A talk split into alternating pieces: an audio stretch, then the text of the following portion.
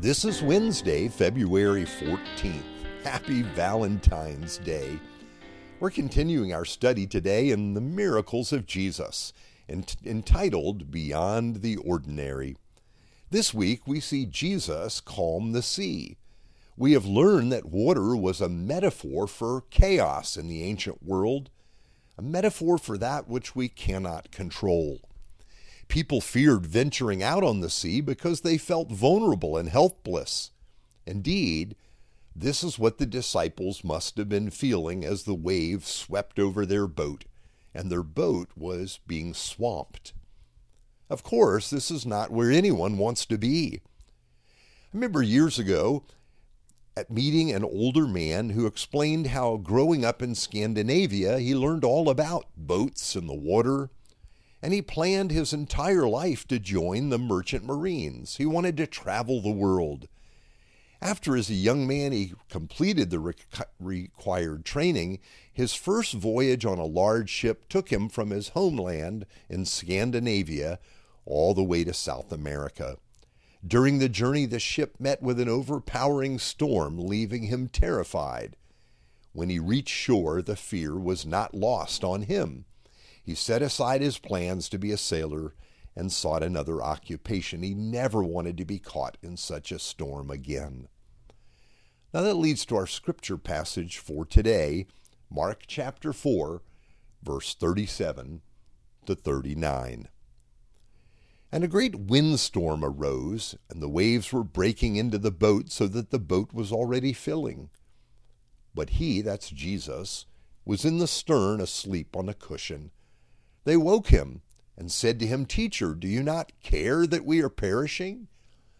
And he awoke and rebuked the wind and said to the sea, Peace, be still. And the wind ceased, and there was a great calm.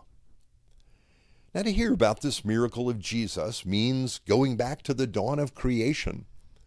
What Scripture tells us is that when God created all things, he, this is what we're told in the beginning, God created the heavens and the earth.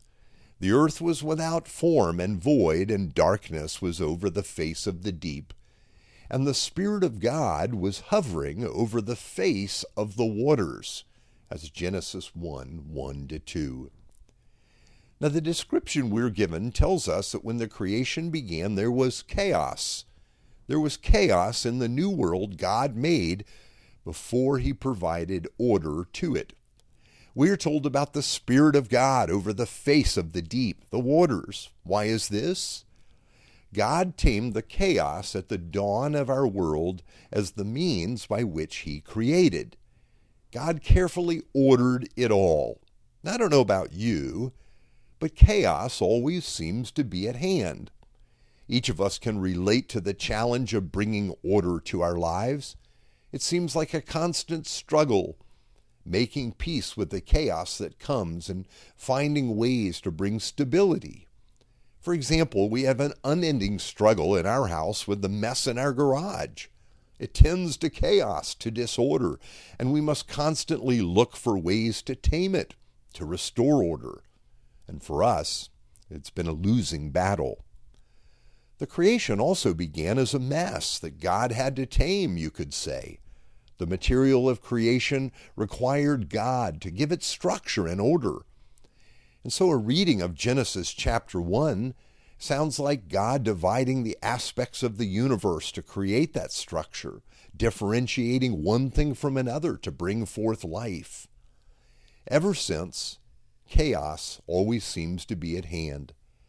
Now, the miracle the, at the Sea of Galilee is meant to show us Jesus' power over the created world, so that we might see his mighty power and realize he is God. This truth is captured in a number of ways. First, we only see Jesus at peace. He's resting in the storm.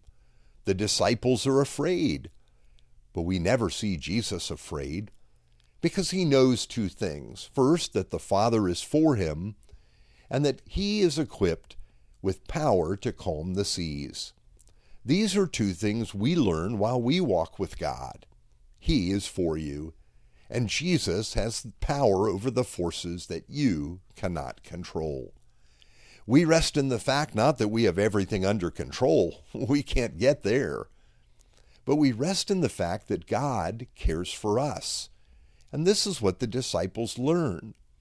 They woke Jesus from his sleep and said to him they didn't think he did care for them, but they discovered that Jesus did.